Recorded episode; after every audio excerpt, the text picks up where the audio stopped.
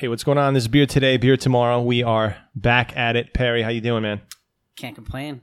I mean, enjoyable summer, lots of great beer. Put down my first year in the city finally, so Congrats. to continue on. Congrats on that. So BTBT, we're back. This is our first episode after our summer break, and we're very excited because we have two very, very special guests here with us today. Gentlemen, please introduce yourselves. Sure. Uh, Andrew Berman. I live in uh, Astoria, Queens, and I've been homebrewing for about six years. All right. Um, Jason Stein. I'm a beer writer. I used to write for Paste Magazine, now mainly for Hop Culture Magazine. Right on, guys. So let's let's jump right into it. So starting with you, Andrew. How did you get into the whole craft beer scene? Uh, well, uh, actually, Jason and I have been friends for a pretty long time. We both went to the University of Michigan together. Uh, my friend Matt Federico, who I brew with, we all went to college together. And Michigan has an, just an absolutely incredible craft beer scene. Um, you know, growing up, we graduated in 2009. Uh, I think that was kind of right when craft beer was really exploding, and to have Bell's Brewery and Founders Brewery uh, in Ann Arbor being able to drink Yeah. Two Hearted, Oberon, uh, Hop Slam. Yeah. I mean that that really really got uh, us going into craft beer. Yeah. So there's a, there's a ton of like I know growing up, well, growing up, going to college on campus, there'd be a ton of beer shops, and there was a craft beer bar with right in within the campus, Ashley's it's called, Mhm. and they would have 50 different beers on tap at all times, rotating. And so I think for at least for me, like that was kind of, and I'm sure for Andrew too, because he was with me at the time. That was kind of what really brought me into craft beer start, and really that first time trying Hop Slam, I would say. I it's crazy how much beer has changed since then. Mhm. Because right now Hop Slam is on the shelves everywhere in cans, but back then it would be this once a year thing that would be on tap, and we'd just go absolutely crazy. And a college kid drinking a ten percent Yeah. like Yeah. IPA, you Right. didn't really know it at first. And I remember like the first few times we had it, I would go home and I'd be like, I'm gonna fucking die tonight. and I would never realize that I had like three beers and I was like, what's going on? But it was, yeah, it was just that transition right there to beers like Hop Slam and even from Great Lakes, uh, Edmund Fitzgerald, these beers that we really never saw on the East Coast that kind of blew us away, at least for me. Oh, yeah. Hop Slam was one of those definitely. They would do a firkin and the keg itself Yeah. as an event, so you could you know get a taste of it with that warmer natural carbonation. But either way, you were only doing two or three, and you were done. yeah. Yeah, I, I've had some really, really bad nights with Hop Slam in my past. that I should not talk about this. again. that, that is one beer that, yeah, I've always seeked out ever since, and it's been a special.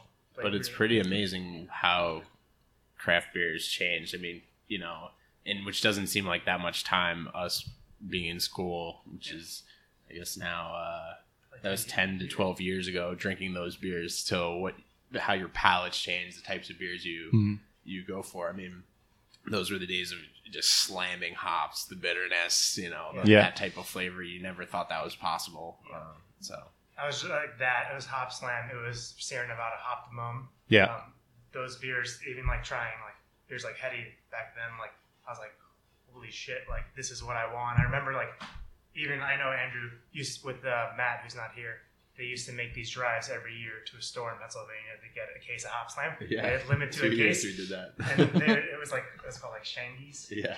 Chinese. So they, dri- they drive up uh, like once a year, get a case, bring it back. Um, I was trading like crazy at the time, and I had friends in Michigan who would basically ship me like, every year a case of Hop Slam, and it was like Nice. holy grail. And good I friends. Just, yeah, I just sit there like drinking what I could to sit and still survive. But So now, before you guys got into craft beer, what, what was the beer of choice? I mean, I in college would drink a ton of Bud Light. Yeah. I mean, I think uh, you know, yeah, I, I don't think it was until we were really, you know, of drinking age where you really started going to bars and you're like, oh wow, there's other types of things available to you. Mhm. It was sort of whatever cheap free beer you can drink, uh, you would take, you know. I remember like one time, I don't remember why, he bought like a sixtel of uh, Sam Adams cherry wheat. And I thought like I was sophisticated as fuck buying this like, sixtel. Oh, yeah. And it lasted, must have lasted like, uh, no one wanted to drink at the party. It lasted like a complete week. Like we just like every day we're like, ah, I guess we gotta take another pour of this. but like back then I was like, this is this is it, and I was like always searching like Sam Adams cherry wheat. And like kind of like going to those bars like Ashley's kind of like opened us up to completely different. Well, yeah, it's it's amazing that you know you talked about the access and availability and how craft beer is growing. I mean, you know, six seven years ago there really wasn't much going on here in Queens, and and you know for New York really for the most part, I mean there were always certain places that did have craft beer, but it's just exploded as of late. Um, wh- where do you guys kind of see the current state of of craft beer here in New York, and where do you think where do you think it's going next? Um, you know, it's, it's it's it is interesting. I do remember going back to Hop Slam.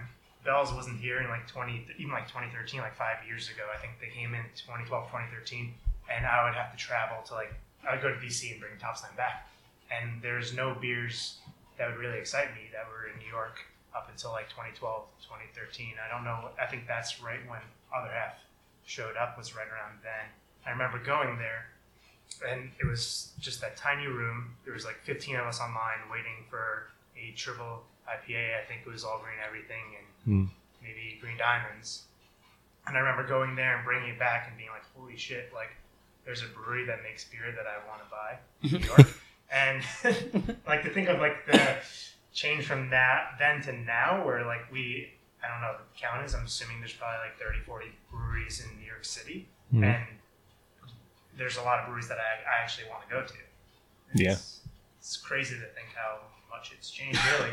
Um, yeah, I think like, I mean, Andrew jump in, but like going forward, like I feel like we've only just hit like a certain level. I feel like there's a lot more to grow in New York. Everyone kind of thinks that we hit this bubble, but I don't think we're even close. Like you think of how big this city is, and Mhm. to think of there's only like 30, 40 breweries, and there's probably is there not in Manhattan? Maybe there's one in Manhattan. I Was think there Tor- well, two? Torch and Crown and Yeah. is I think going to open in uh, in a Manhattan brew pub, I believe. Yeah. But uh, yeah, there's not much in Manhattan. I mean, I think for me, um, I've been a part of the Brooklyn Brewsers Homebrew Club for five or six years, and uh, our initial members are almost all of them are brewing professionally in the city. So, uh, like Pete and KCBC, um, we have from Gun Hill, Transmitter. Uh, we have guys brewing at Rockaway. Um, it's just really been cool to see guys who are these passionate homebrewers. I mean, the funny thing is, homebrewing is still a very, very small community in New York City. I mean, Bitter & Esters is the only homebrew store in all of New York City, which is kind of nuts. Yeah. And it's a small community, and it's pretty cool to see a lot of guys, um, you know, other people that I've done homebrew uh, events with, uh, Kills Boro lineup. Um, you know, I've done homebrew events and see them succeed in the city. I think is really, really awesome. Um, I mean, I do think there's a challenge in the city. It's it's expensive to open up. Yeah. in New York City. I mean, it's kind of cool. I think it'll be interesting to see how breweries expand. I mean, it's really interesting, you know, other half expanding outside of New York City. Um, Right. You know, will more breweries open up, you know, second locations that are more like bars? Um, something like that might be kind of interesting. Um, but yeah, it's a really exciting time. I mean, even even in Astoria, you know, there's great craft beer bars opening. Absolutely. Um, you know, it's great that every basically every neighborhood has a good craft beer bar now, uh, and and a good craft brewery pretty close by too. So um, I mean, it's really nice. I and you really, it's great to go to a bar and be able to look at the board and go, oh, there's some great New York City beer available that I can just drink and just kind of just keep to New York City beer. Absolutely. And you know, you mentioned great breweries right here in Astoria. You got Single Cut uh, and Iconic.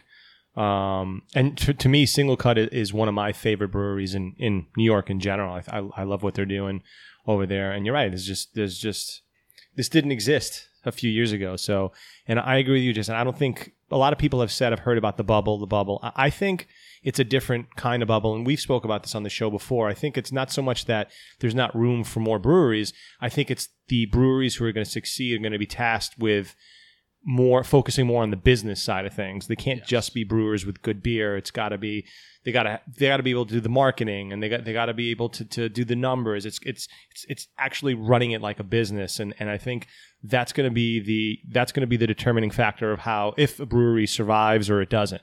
Yeah. But I do believe that there's definitely a. I mean look Astoria in itself is only two breweries here. There's definitely more room for than than just two, you know, and and other areas too. I mean, Staten Island has what they have one, or, or s- I know they have Kills Boro. Um, I'm not sure if they have anything else out there. I think there's one more down there. I think it was like Staten Island Brewery. Something Sta- like, yeah, I, I was, can never forget the name, but I've seen it mentioned in passing. Yeah. Staten Island feels like it's just not part of New York. It feels like it's like another. Oh. It's no, no, no, no. I, I like Staten Island. I like Staten Island, but if I got to take a boat to get somewhere, it just feels like yeah, I mean, it's far away. I mean, I just think about you know, even in Pittsburgh, since I've left, I think two or three more have opened just in that in this past year. Yep. And I mean, you look at, I think Allegheny County probably has twenty or thirty as well, right? And the entire population of that county is probably less than a third of Brooklyn or something. I think the challenge with yeah. New York City though is yes, there's less breweries, but you're competing against a lot more, right? Yeah. So if you can go out in New York City, I mean, you can go out and go wherever you want. You can go to a really cool, awesome speakeasy, cocktail lounge. You know, there's so many different neighborhoods you can go out with. So you're kind of competing, especially when you know, obviously, on-site sales is really how breweries are going to succeed. And when you're competing against all these other places, you know, not just against another brewery, but against another type of bar or activity in New York City, I think that's going to be kind of a challenge. And I can see how do more breweries make interesting experiences, right? We've all kind of had like, okay, you know, you're in the warehouse setting, Mhm. you know, how do you make a more interesting on-site experience for people uh, to get more people in the door when they can kind of now go to like a really really cool lounge and get that same beer uh, on tap. So Yeah, I mean, I feel like a lot of breweries, in my experience here at least, you know, most of them seem that like they can sustain themselves just on like selling direct on premise, Mhm. um, which is nice because that you know that means a brewery can grow its own way that way. But yeah, definitely the distribution, and I don't even mean like you know off premise canning bottles, like. Yeah, just getting accounts at bars, like it's hard because Yeah. there's a million places to drink here. But again, you're you know you're fighting big beer and you're fighting local beer in a good way, but it's still a battle. yeah, Well, yeah, and I think you know that's why you mentioned uh, differentiated experiences, and I think that's why a lot of like breweries, you know, they they they're they're pet friendly, they're they're trying to be family friendly, they're trying to get people in there, they connect with the food trucks, and um, it's it's they're trying to make it an, an experience. But you know, you're right. There's there's a lot of of competition because although I you know we I can I, I can speak freely. I think for the group here, we love going to breweries, but you know, there is something about going to that bar where you can have 10, 12, 15, 20 different beers from 20 different breweries. And, you know, um, that that's, that's kind of what they're up against. And not to mention just the cost, you know, it's, it's, it's tough for the, the brewery. We, we've had a lot of uh, brewery owners tell us, you know, you, you don't get into it for the money. You know, it's, it's, it's definitely a labor of, of passion and love. But I, I do think that it's going to, it's going to expand, and I do think it's going to it's going to continue to grow. I think it's just that the breweries need to uh, they got to put on the the brew hat and the business hat. Like before, in the beginning, it was like you make good beer, people will come. Now, you know, you, it it you can't just rely on having good beer. It's like you have to have good beer, but you have to have good business sense too. yeah. I mean, I think you've seen that a lot. I mean, recently, I won't you know like name names, but you've heard in you know breweries locally, just here, you know, buying other brewery spaces because you know another brewery thought, oh well, everyone wants beer, so I will just take out a huge loan, get all this new equipment, new space, and I'll be able to just automatically succeed. And that's just not the case. I think, as you said, there's obviously room to grow because the breweries that are brewing good beer have good business sense, Mhm. are capitalizing that, sort of taking over these other breweries and are expanding that way. So I think there's definitely room for expansion. But I just, as you said, yeah, you have to have a really good business sense uh, going forward. Absolutely.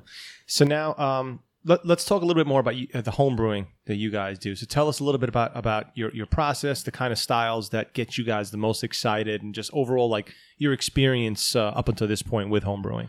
Yeah, so um, I brew uh, with our other friend uh, from college, Matt Federico. He is on vacation this weekend. Uh, we've been homebrewing together for about six years or so. Kind of started, you know, in that sort of way of, oh, we like craft beer. Why don't we just try doing this ourselves?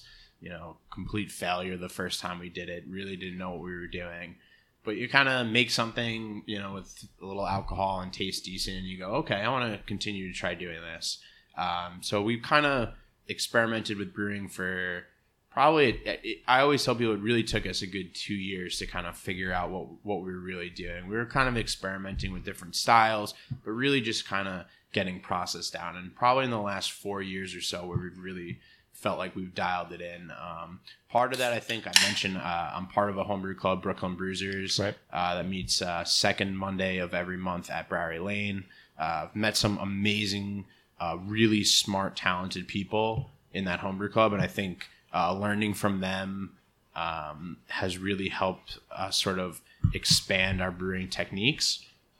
Um, but we, we we brew a lot of different types of beers. I would say we kind of look for things sort of in the anywhere from a four to seven percent ABV range. We do a lot of different IPAs, pale ales. I poured for you guys earlier a uh, Kolsch lightly dry hop Kolsch style, I should say, ale. Um, so we brew in my apartment here in Astoria, uh, five gallon batches. Um, so I have a freezer chest where I can fit three kegs, a couple different freezer chests for fermentation. Uh, we do explore into sour, long term sour uh, aging. Have a 10 gallon barrel that we do kind of different uh, sour beer experiments in. And and I said it's the, the homebrew community is really a great uh, community here. We do a lot of homebrew events uh, throughout the city, homebrew competitions. It's just a really great way to try other people's beers. You know, be inspired by other people's beers, and and really be part of a, a, cool community. I've made some really awesome friends, homebrewers and professional brewers through the beer community. I, I think that's one of the, the, the best things about craft beer is that there's really amazing people you meet. You know, um, I think you know Jason and I have known each other for a long time, bonded and strengthened our friendship uh, through craft beer. Um, and you know, I have some really close friends that I made through craft beer. So I think and home brewing. So I think that's really the the best thing about it. So Yeah. Definitely for sure. Yeah, I mean, for, for I guess for, for, for homebrewing for me, so I obviously did not homebrew as long as Andrew. Um, I always came here and watched them homebrew, kind of wanted to learn the process. It kind of really took off when we started this uh, Back to Basics series for hop culture. So like the Back to Basics series was an idea I had for the last probably like two three years. It was something I always wanted to do. Um, I just through all the connections from, from all the writing, I always wanted to have a professional brewer come and brew a beer in my apartment. The problem was I had, knew absolutely jack shit about homebrew. so, um, so I basically enlisted Andrew to kind of help me learn how to do homebrews. So I started homebrewing in my apartment, um, not five gallon, but one gallon, now three gallon. It's, it's getting more and more and more um, as I got along. But I kind of wanted to learn the process because I felt it was a little strange for me to be reviewing people's beers and kind of telling what I thought about people's beers without having any idea about the process. Mhm. And so I wanted to have Andrew kind of teach me the process of homebrewer. So when I speak to a brewer, I understand what went right, what went right, what went wrong, um, what they could have done differently. Be able to speak to flavors I'm tasting or things that could have changed in the process now that could affect the beer. So um, I just kind of dove in.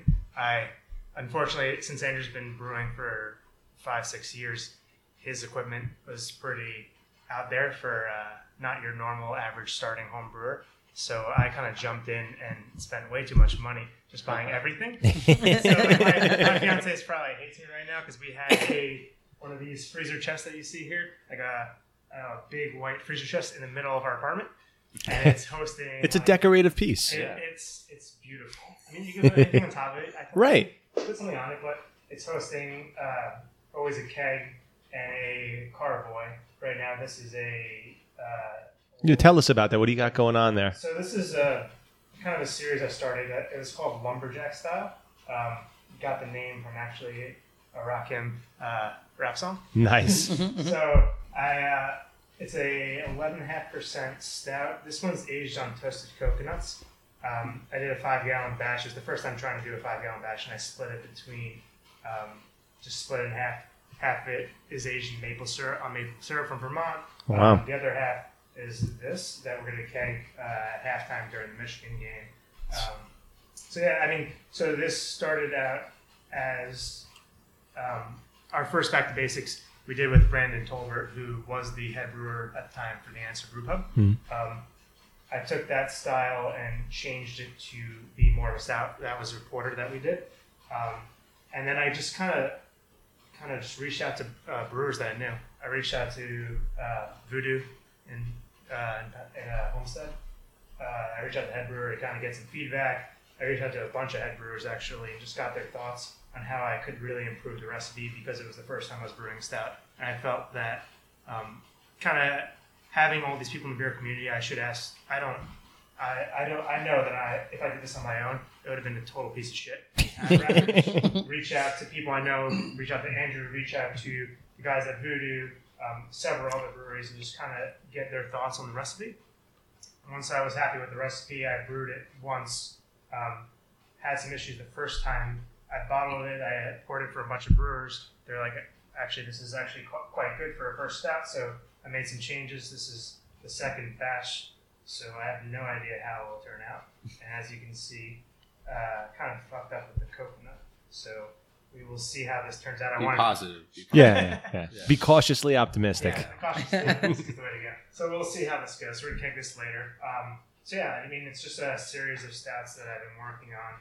It's the same recipe. I just kind of tweak it every so often, different yeast, different grains, um, but pretty much the same stat. Treated with different different uh, adjuncts each time. Um, Working on getting barrels for it, and then we'll see Oh wow. how it goes from there. Right now, yeah, there's a, a maple syrup place, uh, single barrel cellar in Massachusetts that has a barrel of maple syrup, maple syrup barrel or maple syrup barrel. They've been holding for me for a while, and um, hopefully get the next one in there. And uh, yeah, it kind of just I wanted to learn it, um, learn the whole process just for that back to basics series. Um, and then it helps a lot. We do the back to, first two back to basics. We're here. Um, it's pretty crazy and pretty cool when you think about it to have a professional brewer come to uh, this apartment in this Right. store. yeah. Sure. And, Yeah. And we have them here. We're like collaborating on a recipe, and they're here for the brew day, just hanging out, and we're just doing a full like collaboration on a beer. Um, just right here, it's kind of crazy to think about it that it's actually worked uh, thus far. I think most people, you know, it's funny. Uh, you know, I think what you think of like if you go across the U.S. and think of like what a home brewer is, you, you know, I think like the average stats, it's kind of like fifty-year-old dad brewing in his garage, Mhm. um, and people have these ver- can have very elaborate uh, homebrew setups. You know, I have a 500 something square foot one bedroom apartment in Astoria, and if you look, I mean, I have a New York City stove. Yeah, right, Um, right. But so you, you've optimized your space Yeah. though, very, very well. I think it's you know definitely a surprise for guys, um, you know, who brewing from outside of the city to come in and kind of see what uh, what type of setup you're working with. But it's it's pretty amazing if you know. Uh, I'd like hopefully think I know what I'm doing. Um, you can you can kind of still make some good beer if you don't have uh, super fancy equipment. So Absolutely. It's, it's crazy that like for like Brandon for Brandon for the answer to come down here, he like walked in the door not expecting anything, and we're like, oh, we're gonna push you to work. We're gonna start mashing into this like Gatorade Gatorade jug right now. And, uh, but it's been really really cool. And, that was like, a that was a fun brew day. You know, I said it's pretty. Most people don't start homebrewing and brew like eleven percent stouts, like what uh what Jason did. But uh, so he's like, yeah, I want to do this beer. It was like a twelve percent stout. Uh, with the type of equipment we did, we did um, actually it's called a a polygyle um, mash. So we did a regular mash, collected our wort, and then ran that wort in through uh, a second set of grains. So it's sort of like the the wort got two two Yeah. mashes to get the uh, ABV to where we wanted. So that was a, a really interesting experience and a very fun about a 13, 14 hour day. it's a very very very long day. but But uh, um, yeah, no, that one was that kind of like started it all. Like the just when you invite a professional brewery, like, hey, please come to our apartment in Astoria to brew a home brew. I was a little skeptical if it would work at first. Why not? I mean, these guys started out somewhere, right? I know. well, that, well, that's been the cool thing is that we've reached out to people. Like I talked to Suarez about it, and he's like, "This sounds awesome. Like I always wanted to do a homebrew again. Like let me know later in the year." I talked last week to Aliash about it. Like even talked to other half about it. Like there's breweries that think like they haven't done this in a while, and a lot of these head brewers aren't as deep into the brew day as they used to be. Right. Again, and you kind of go back to what you really brought you in in the first place, and kind of sitting here um, in our modest Astoria brew house, like, kind of brings them back to the it's good nostalgic. yeah, Yeah. brings yeah. back to the good times of where like they really fell in love with it, and it's been really cool to kind of take that and run with it. So we've done, we did that one, we did Zach from Kent Falls, and we did Kyle from Horace Age Ales, but we did it at another location for that one with um, our buddy Dave, who's Mi- Mindful Ales. Oh yeah. Oh yeah, we, okay. we interviewed him on. Uh, um, Brew for Cure. Yep. Yeah. Yeah, I like what he's doing. He had some really good beers. Yeah, At he's that event. some cool stuff. Yeah. Shout out to Mindful Ales. uh, but yeah, no, that's awesome. I, I'm not. I'm not surprised that you know we always talk about in the show that craft beer is community. So we're not surprised that these guys you know kind of came through and did that here. I'm sure, like you said, a lot of these guys now are a little bit more uh, uh, backed away from from the process in the breweries, and they could, they probably have the opportunity. Not only is it nostalgic, they can get a little creative, and you know, worst comes to worst, they could just blame you guys if it doesn't come out right. So. That's why I do it here, so I can blame. but yeah, no, it's it's cool because I always say like we'll brew anything you want. If you want, we can replicate a recipe that you have and just kind of just make our alterations on it. Um, if there's a beer style that you've always wanted to brew and you couldn't really feasibly do it at your brewery, like large scale. just any like anything. We're down for anything here. Um, but it's been really really cool. Um, the Brandon one was really cool, very interesting because it was at the time when Brandon was leaving the answer, and so we were doing this brew day as he was now leaving to start his own brewery. Although I like the whole thing's billed as Brandon from the answer. Um, Right. that was an interesting one. Um, and then Zach, um, Zach was just being named, I think, the head brewer for Kent Falls. Uh, like literally like weeks after we actually did the homebrew here. Um, that was really cool. He was super into it. Came in, uh, had a bag of like spruce branches. He like ripped off the trees that morning from the farm. Yeah, it was very cool. Wow. And like a bags of like aged uh, hops from like 2012. Um, I mean, we were just like literally like sucking on the branch Yeah. just to try it. Like a little bit like a grapefruit note to it. Uh, he like walked in and he's like, "Hey, try this. Take a take a bite." And we're like, "What the fuck you doing?" yeah, no, it was, it was good. Uh, it was it was very cool, and and he was he's a really really nice guy. Yeah. So Yeah, I'm really ex- uh, yeah, for I'm excited for him um, being named the head brewer because he has some really cool things he's thought about and kind of bringing his experiences from all the places he's been to now be the head brewer of Kent Falls. I think really cool things that have come out of that. Right. So, now, qu- question for you: How did you get into the whole journalism aspect of craft beer? Uh, so that that one's a strange one. So um, my uh, my fiance is a full time journalist uh, for a few publications. Uh, she was at Paste magazine at the time. Um, they had been reaching out to her to write articles about beer. So I would write articles, she would edit them, and she would submit them under her name. And then I got to a point where they're like, "Can you get, can you keep giving us more of these beer articles?" And she was like, "Can my boyfriend just do it because he's the one writing these articles anyway?" so that's kind of how it kind of blew up. Um, and yeah, I, I at the time I was recovering from I think a hip surgery, so I was off from work on disability, I had so much time, I had nothing to do, and I was like, "Fuck it, I'm just gonna just go all out," and I just started writing like multiple articles every week, uh, reaching out to breweries that I didn't think would ever respond to me, reaching out to like Shaun at Hill Farmstead, Mm. uh, Levi at Funk Factory, uh, JC at Trillium, reaching out to all these brewers that I didn't think would actually give me the light of day, and they were like totally down to talk, and I was like, I kind of like this. I like like I really enjoy like having these conversations. I mean, before that, it was just me. I had I had a blog, but nobody read it other than myself. It was basically me. I'd go, I'd go to a beer I read it once in a while. Yeah, it is. do, do not read it. Hit counter two. I would basically go to beer shares, come home like tipsy slash drunk, and just be like, I'm just gonna write, and it'd be filled of. I'd be I'd be like Maggie, my fiance, please can you look, take a look at this? And she'd be like, this is awful writing.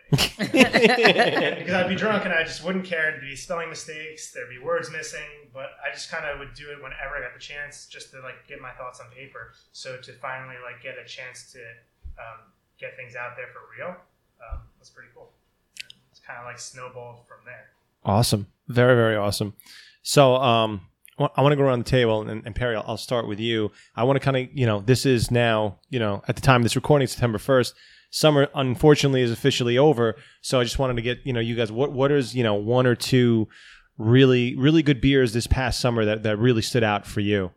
Um, you know, something you really enjoyed. For me, I actually got to say, uh, the other half did a, a series of Berliners this summer called Mm Fruit, That's right. Yeah. and I think they did five or six different, you know, fruit versions, if you will. I actually picked one up yesterday. I haven't tried it yet, um, but they did a strawberry rhubarb, I think it was, or strawberry apricot, um, which was like perfect, just tart enough to be really good for the summer, but still had a lot of flavor going on. Um, but they were all really easy drinking, like just take them down, no problem at all. Um, I had some decent ones from Grimm as well, although actually, as it was other half, one of the I think when I picked up that strawberry beer, they had a an amazing Kolsch named like Tenzenhall Flughal. I don't know. It's like an airport thing. It's got a Right. guy like waving down an airplane kind of thing. Yeah. Yeah. Uh, yeah, something like Flug called Tenshofer or something. Um, but that was probably the most crushable beer I had all summer. Like no questions asked. Right. Because it was just a really clean Kolsch, but it had just enough of a, a hoppy bite at the end that it kept it really interesting. Very nice. Very nice. Jason? Put me on the spot. I'm trying to think of who I had. I the only one that comes to mind that is new that I had this summer was actually the beer from Zach. Uh, he had this beer called Yeesh, which is like a Czech Pilsner, and it was really, really, really fucking good and it's super crushable. Um, we had went up there to Suarez, and we had like two side by side how different Palatine pils is, which is for at least for me the best pils in the world, Palatine pils, and It's really good. having like those two different like styles of pils next to each other is like, pretty incredible. I think that one for me. I'm trying to think of what else I've had. I don't think I could think of anything else right now. I think that was a pretty good answer. Yeah. that- that's a good beer. I'll- guess also if I could give one more, I guess Tachyon from uh, Equilibrium, their Okay. pale ale. Um, I've always been a fan of their pale ales, and I always give them shit to brew Photon as much as possible. they, they brewed it once for their first can release, and then they waited a year. And every week, I would just send like messages to their head brewer and people there being like, "So when's Photon coming out?" and then they brewed a beer called Tachyon, and I was like, "Shit, this is actually better than Photon." So now Tachyon reigns king for me for the pale ales. But yeah, probably those two. nice. Andrew? Yeah, I would say uh, we went up to uh, Foam uh, a few weekends ago for their Funk on the Water festival. Um, I think one what stood out to me was I think it's an amazing space. Uh, they did an incredible job with the festival. Uh, just incredibly impressed with uh, their presentation of everything. Their beers are great. I had a really great uh, beer from uh, Wunderkammer, Mm. who's the Yeah. one the brewer. Uh, I think he works. I believe he's at Hill Farmstead. Yeah, he was like a what, assistant brewer for a while, and then when stuff shifted around, he started his own. I think Like he's still in there, I mean yeah, in there, yeah, but I mean it's under his own label. Yeah, so I, I was really impressed with that, and then uh, locally, just because I want want to give a shout out to the Queens Breweries. Um, I'm friendly with the Big Alice guys, and I was drinking a lot Yeah. of their, their fruited sours this summer. Uh, were great. So They really stepped crushing up their uh, production game as far as the releases and everything they've been Yeah. doing the, the past uh, uh, six months, probably more than that actually. But uh, yeah, I like the Big Alice guys. Good, Yeah. good group of guys down there. Shout out to Big Alice Yeah. yeah, that was it the mojito they had at the, the anniversary. at the anniversary. That that was good, That was one of the better ones. I Yeah. had. That I was remember. I remember really liking that that day. right? And you mentioned before you you came here, you had the fistful of rubies. That that was good too. I remember I was there was for that tasty. release. Um, it's good beer. Yeah. Uh, for me, um, so a- actually the the one beer, I mean, there were many beers I had this summer that was really good, but the one that that stands out in my memory the freshest was uh, "What Is My Purpose." So it was an IPA from Moustache Brewery. They're way out there in Long Island, uh, Riverhead. Uh, and I th- and I think it's a it's a Rick and Morty reference for all the Rick and Morty heads out there, but uh, really good. I mean, I just was really really impressed. I mean, I like I like Moustache. Um, actually, I have family that's that's that's a little bit further out, but not that far uh, from from the brewery. So you know, I'll get from time to time. I've always liked what I've gotten from them, but that really really um, impressed me. And um, shout out to uh, Benedict Beer Blog. He actually uh, he he um, they're his buddies, the people who own the brewery, and they actually just did a collab, um, which I have in my fridge, which I haven't tried yet, but I will try, Benny. I promise. Uh, I'm going to try that. And uh, but but shout out to Moustache and shout out to um, Benedict Beer Blog. Um, so yeah, so guys, w- w- is there anything you guys have coming up that you'd like to talk about? Any any brews in the works? Any events?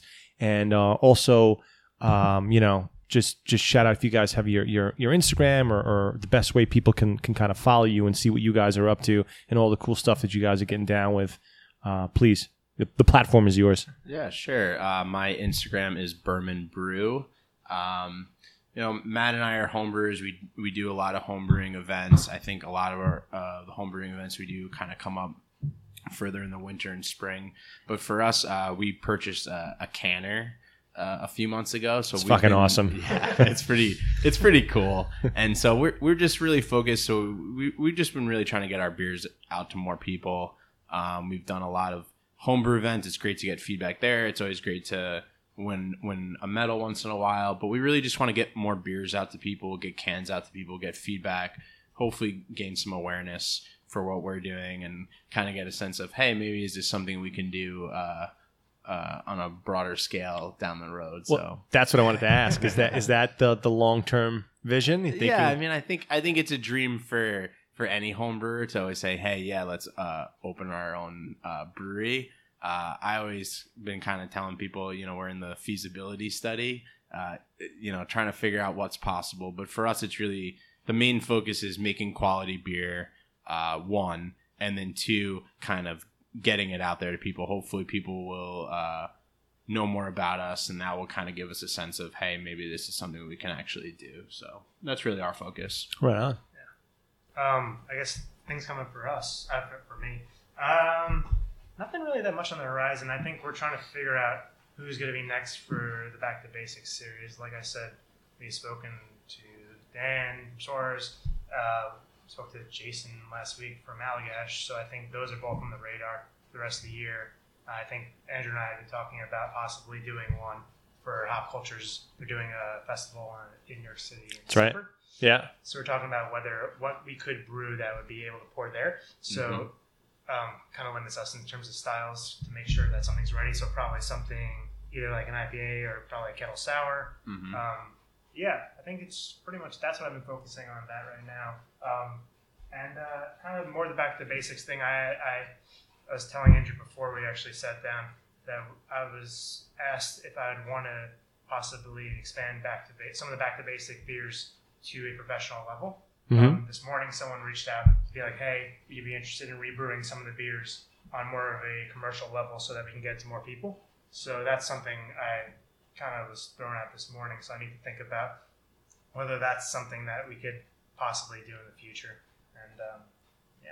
and and jason's also getting married in Oh, yeah. in, That's in three, in That's- three weeks three Congratulations, So, uh, buddy. I was told Yeah. no beer things, so Yeah. I might be murdered. Yeah but when uh Why don't you could homebrew? You, you, You you could cater the event, right? we, al- we also brewed two two beers for his wedding so There that, you that's go. been keeping Yeah. us uh, busy have a nice the- uh, Cit- Citra Galaxy IPA will be poured That's So we have- awesome. Yeah, we have uh, Happily Ever After, Citra Galaxy beer. We Yes. have uh, Till Death, which is the beer we did Brandon. Mhm. Uh, That's uh, an imperial stout with um, bourbon barrel aged vanilla beans. So, So, Nice. Yeah. big. Very I nice. have, uh, Kyle from Horror Sage Ales did a big stout with almonds, and I have a Boca Rider blend um, for that as well. So a lot of Yeah. a lot of wedding beers. Got a lot going on, man. A lot of wedding beers. Very, very You cool. Never, have too much for a night like that, right? Yeah. Right. Yeah. Well, if they're too heavy, like the double IPA, I don't know if your fiance is going to want you slamming double IPAs. and IPAs. so we've decided. I was told I cannot be drunk, so we. oh, we- come on. we- well, I Boo. drunk till- till the end, till the end, till the end. And then, so Fair enough. That's be- fair. That's I'm fair. bring mostly probably pils, like uh, Bourbon, Bourbon's beer, and then some other things, just cans for the actual reception, and then the after party will be stouts. Is your is your uh, soon to be wife is she into craft beer? Not at all. Gluten free. A gluten. well, you got to. That's your next next big project. You got to brew a gluten free craft beer. well, we got into mead for a while. Which Okay. Went down a rabbit hole. because now I have so much mead in my apartment. And she's like, ah, some of it's a little sweet. I don't really want to be drinking it. And I'm like, great, I'm gonna be drinking. I'm drinking all this mead by myself now. There you Um, go. Yeah, so that's why I brought like an absurd amount of cans for this because otherwise I'd have to consume it all myself. Well, we are happy to help. Yeah. We, we are happy Including to like help. stouts like this, yeah, big barrel stouts. Actually, I just heard somebody somebody was on another podcast mentioning sour meads. Sour. There's a guy in Australia who apparently there's a few places in the states that do it, but like I like sour beers. And, Wow. I mean that that'd be an interesting change, right? Because it's a very different kind of a sweetness Yeah. profile. Yeah, But if you can give it enough tartness and complexity, because meads already have a lot going on. Yeah. I feel like that's like if you were gonna play with meads at all anymore, that could be a way to go. You know what I mean? Yeah. That might be a little more because you know sour beers tend to be a little more acidic, more like wine. That usually fits the palates that, of people that aren't as into beer. Yeah, I'd be interested to see how that. Yeah, that is. Because like I, I would say, like a lot of the meads that and like enjoy from like places like Schramm's in uh, Michigan, um, they do have that tartness. I don't know how sour would work, but I'm down to try anything. And there you go. And then if people want to find you on IG, what's the best place to do that? Uh, NYC Beer Society probably the best way. Right on, right on. So Perry, any uh any parting words, thoughts, musings? Uh, just just ready to get back out there and you know, I mean, I'm always hitting the pavement, but you know, let's share with the rest of our our listeners, our viewers, whatnot, and show them what else is kicking ass in the city. Oh, absolutely. BTBT, we are back. BTBT in full effect. Uh, thank you so much for inviting us here to your place uh, in Astoria. Love Astoria. Grew up here. Um, it's you know Perry knows how fond I am of Queens. I think we might have mentioned that once or twice on the podcast. It's You know possible. what? It's about a hat? love Queens, love especially Astoria. Love come back to Astoria. Love seeing how um, when I grew up here to the neighborhood what it is now. It's it's I mean it's very different in in in a very positive ways. So great to see it. Great to be back. Um, I always you know. It's not hard to convince me to come back. I love an excuse, but to come here and have great beer, I mean, you know, it's an, it's it's a no brainer. It's a no brainer. But uh, Perry knows uh, Queens is the greatest place on earth, right, Perry? I said you can have Queens all day, but I'm taking Brooklyn all night. All right, guys. Any anything else you want to share with our audience before we uh, sign out on our first official episode to kicks off, I guess, the new season for Beer Today, Beer Tomorrow? Just sh- we got to end with a shout out to Queens. I don't want to end on Brooklyn. There you go. There you go. Shout out to Queens. I love it, guys. Again, thank you so much for inviting us down here. Thanks so much for hopping on the show, and uh, keep doing what you're doing. It's fucking awesome. Great. Thanks for having us. For having me. Cheers, guys. Cheers, man. Cheers.